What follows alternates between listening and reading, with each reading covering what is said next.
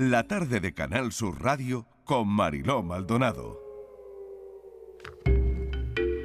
Tiempo para nuestro espacio en La Tarde en tu Búsqueda. La asociación SOS Desaparecidos ha activado a través de sus redes sociales la alerta por la desaparición de un joven en la localidad granadina de Peligros. Patricia Torres, ¿qué tal? Bienvenida. Hola Mariló, buenas tardes. Pues desde el pasado 7 de febrero, miércoles, justo hoy una semana, no se tienen noticias de Aitor Ruiz López, de 29 años. En el momento de la desaparición llevaba un chándal verde manzana y un abrigo negro con capucha. Es de complexión corpulenta. Se dan otros datos que pueden ayudar a identificar a este joven y ayudar también a la localización de su paradero. Tiene el pelo negro, mide 1,75 y el mensaje con todos estos datos ha sido difundido por varios cuerpos de la Policía Local de Granada y la provincia. Si tiene cualquier información, contacte por favor con el teléfono de las Fuerzas y Cuerpos de Seguridad del Estado, con el 112 o con SOS Desaparecidos, que vamos a recordar el número de teléfono. Los teléfonos son el 649-952-957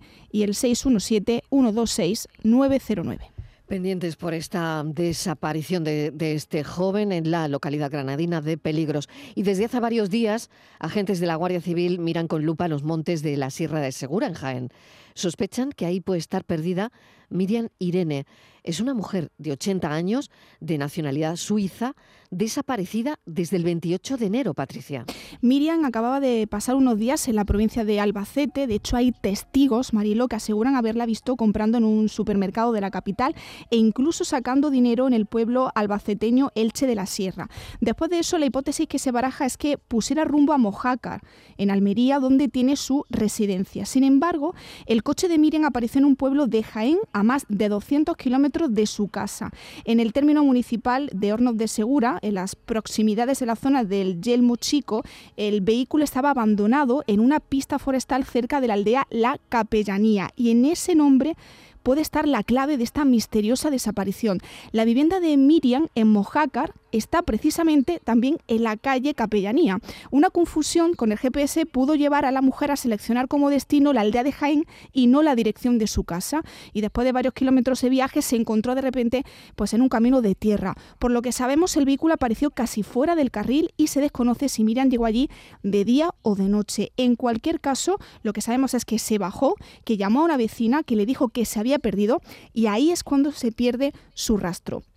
Los familiares de Miriam se han desplazado desde Suiza hasta la localidad de Hornos de Segura para seguir de cerca esas labores de búsqueda que de momento solo lleva a cabo la Guardia Civil, porque el terreno es demasiado complicado. La Guardia Civil, como decimos, sigue con ese dispositivo de búsqueda activo, y además en los medios aéreos ha incorporado perros rastradores para intentar localizar a esta mujer desaparecida cuando intentaba, Mariló, llegar a casa por culpa, al parecer, de una desafortunada coincidencia entre dos nombres, entre dos calles. Bueno, tremendo. Seguimos también muy pendientes de este caso, pero hoy abordamos la desaparición de Gonzalo Manuel Maya. Fue visto por última vez en un hotel de Granada. Patricia, vamos con esta desaparición, con esta historia. Cuéntanos. Nos preguntamos, ¿dónde está Gonzalo, más conocido como Lalo? Desapareció desde el pasado 7 de diciembre en Granada. Su familia nos explica, Mariló, qué le ocurrió en apenas 10 minutos cuando llamó a su hermano para que viniera a recogerlo al hotel. Estoy en peligro, venga por mí. Estas fueron las últimas palabras de Gonzalo. Cuando el hermano del desaparecido llegó al lugar, ya no estaba. Después de 2 meses... no hay pistas de su paradero y su familia le busca sin descanso. Tamara es la hermana de Gonzalo. Tamara, bienvenida, gracias por acompañarnos. Hola, buenas tardes, gracias a vosotros. ¿Cómo os encontráis? ¿Cómo está la familia? ¿Cómo estás? Pues la verdad que estamos desesperados. Ya es una situación insostenible porque no hay ninguna pista, no tenemos ni una pequeña luz por ninguna parte, no sabemos nada, entonces nos estamos desesperando. ¿Cómo va la investigación? ¿Qué es, Tamara, lo que te llega a ti? Pues ciertamente es que no nos han dicho nada en absoluto.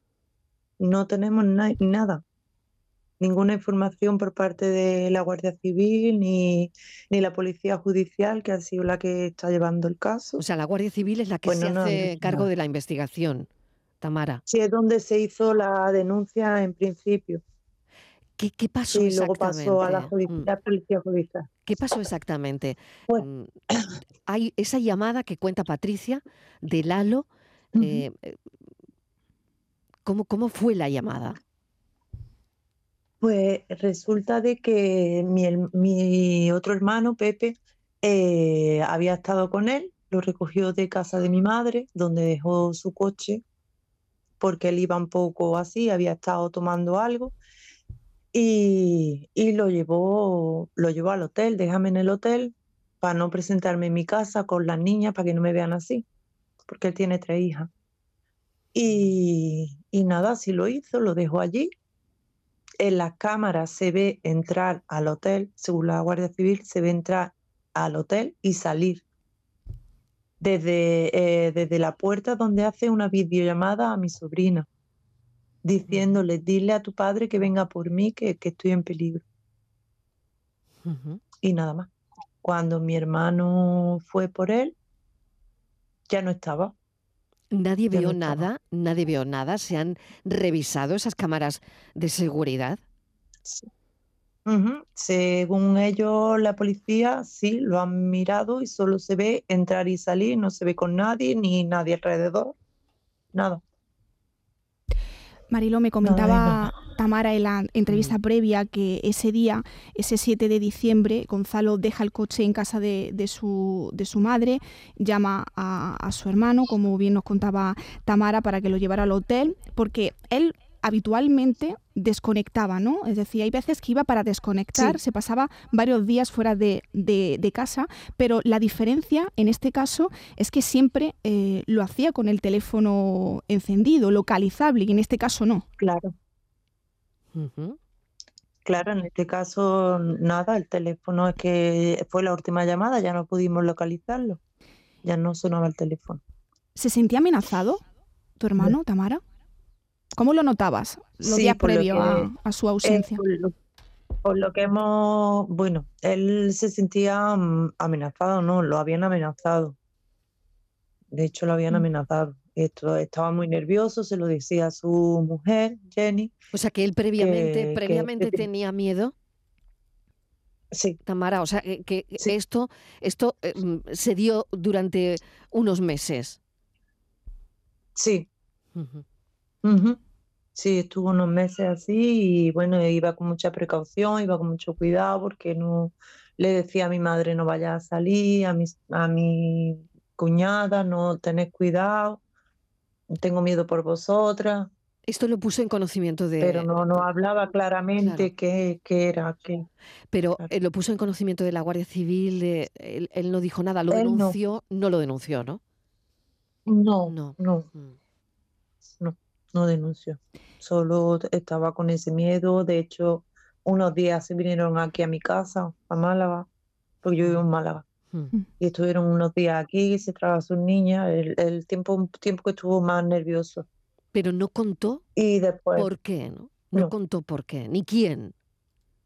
No contó nada.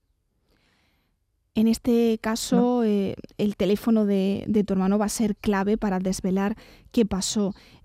No sé si todavía estáis a la espera de que un juez autorice, ¿no?, que se pueda acceder al terminal. Aún estamos esperando. Hemos contratado a un abogado porque como a nosotros no nos dan ningún tipo de información y aparte que como que nos tratan de tonto, de pesado, de no sé cómo tomármelo, la verdad. Entonces tuvimos que contratar a un abogado para que él pudiera acceder fácilmente y que a él le pudieran decir algo. Entonces igual estamos a la espera que el abogado nos diga qué está pasando y por qué no nos explican y por qué no nos dicen nada. Tamara, nadie vio nada, ni las cámaras de seguridad, si él estaba en la puerta de ese hotel, se le ve hacer la videollamada, entra y sale solo, ¿no? Sí. Claro, entra y sale, ¿dónde va? Sí. Esa es la explicación que nos han dado, porque la pregunta que hicimos, pero vale, ¿para dónde va? ¿Para la derecha, para la izquierda, para el fondo? ¿Para dónde va? Es un sitio muy concurrido porque es como un polígono y aparte del hotel hay mucho tráfico, era a las 12 de la mañana, que no era ni de noche, ni estaba oscuro, que está, es a plena luz del día. Vosotros habéis lamentado, Tamara, que la búsqueda tardó en arrancar, pero en medio de esas batidas llegaron dos pistas, una en Málaga y otra en Granada. Las dos pistas, bueno, una fue aquí en una panadería, la chica nos llamó, estábamos en medio de una batida, nos llamaron a los teléfonos que tenemos puestos en los carteles y nada, arrancamos todos los coches porque íbamos un montón de gente, arrancamos para Málaga, yo vivo aquí, claro, y tengo gente aquí. Yo mientras en el camino llamé, mira, salí por tal zona que me han dicho que ahí estaba mi hermano. Y claro, en la hora que yo tardé de Granada aquí ya había gente buscando. Y nada, cuando llegué a la panadería la chica titubeó al hablarle yo de unos tatuajes que lleva en la mano y tal. Y ya, pues se ve que era alguien que se parecía. Y era una pista falsa al final. Sí. Y en Granada pasó igual, no sé, casualidad de la vida, era también una panadería en la zona del Caidín. Una chica, nos dieron el nombre de una chica que supuestamente estaba con ella, dimos con esa panadería, con esa chica, y luego decía ella que no lo conocía, ni que había estado con él, que no sabía nada. Así que también se quedó en nada. Él llevaba su teléfono móvil con él, claro, porque hace una videollamada. Claro. Del teléfono no se ha podido rastrear nada, Tamara. Nada. Bueno, que sepamos que no hayan dicho nada. Lo último que sabemos de eso es que estaban esperando la orden de Madrid para poder rastrear el móvil. Claro, y la desaparición fue en diciembre. Claro, que eso ya digo yo que ya se debía de haber hecho. Que, vamos, tampoco sé qué funcionamiento tiene exactamente, pero 2 meses me parece demasiado tiempo para no tener noticias, para no tener nada. El mensaje que manda Lalo, ese último mensaje que envía, estoy en peligro, ven a por mí, ¿lo manda? ¿Cómo lo envía? Lo envía, como tú decías, a través de la videollamada, que se lo dice a alguien. Fue a mi sobrina, la hija de mi otro hermano. O sea, se lo dice a tu sobrina. Sí, porque o sea intentó acceder, claro, contactar con su hermano, no pudo. Localizar. Al no poder hablar con mi hermano, llamó a mi sobrina. Y fue en videollamada la llamó. Y le dijo esto. Y claro, en esa videollamada... Él tiene... Claro, él habla muy concreto. Siempre él no empieza... a marear, digamos, él te dice las cosas concretas, esto pasa y, ¿sabes? Siempre él es así. Entonces no dio más explicaciones, simplemente digo eso. Claro. Pero cuando mi hermano llegó al sitio... Claro, y ella a través de la videollamada no pudo ver nada más, claro, vio a su tío, a su tío nervioso probablemente, claro. o no sé. Y la comunicación se cortó rápido. Claro, porque es que es un mensaje, vamos, ella se quedaría... preocupada, ¿no?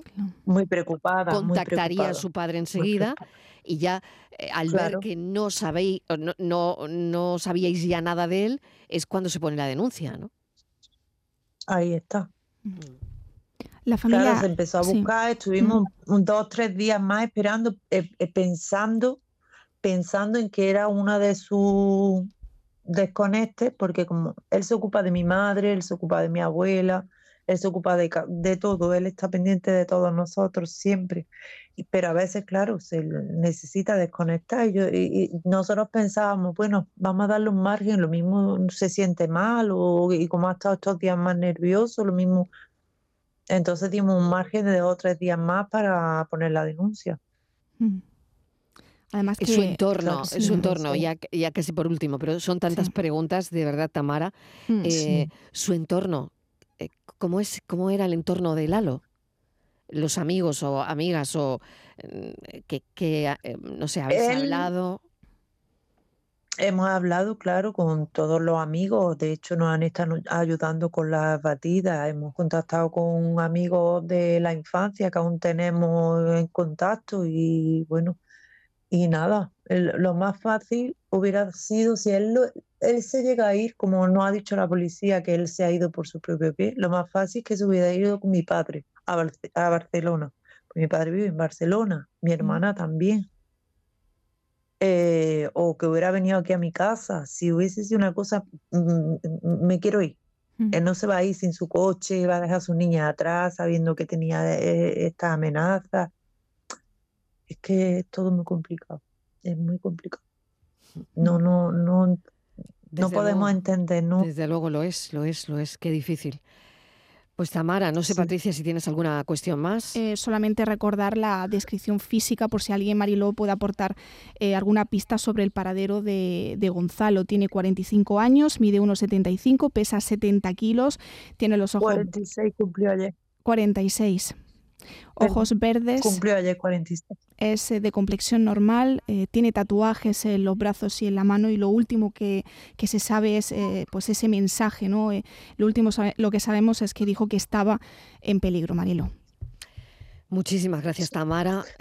Seguiremos pendientes de tu caso. Un poquito, sí. voy a decir una cosilla. Adelante. Por favor. Sí, es claro. Que mira, el 19 de, o sea, el lunes que viene, tenemos una concentración en Santa Fe, donde vive mi hermano. Vamos a concentrarnos allí, amigos, familiares.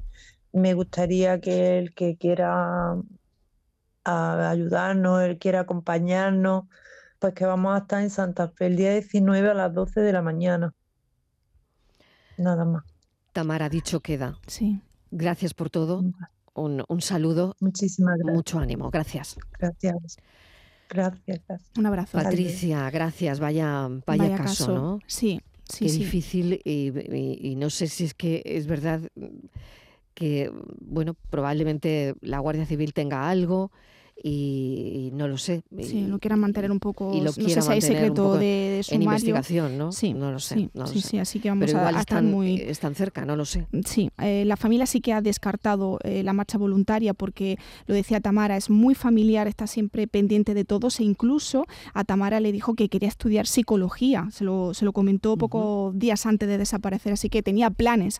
Así que lo que es la desaparición voluntaria por ahora se descarta por parte de los investigadores. Mariló. Gracias, Patricia. Nos oímos ahora en Por tu Salud. 7 de diciembre desaparece Gonzalo Manuel Maya, que fue visto por última vez en un hotel de Granada. Gracias, Patricia. A ti un abrazo. La tarde de Canal Sur Radio con Mariló Maldonado. También en nuestra app y en canalsur.es.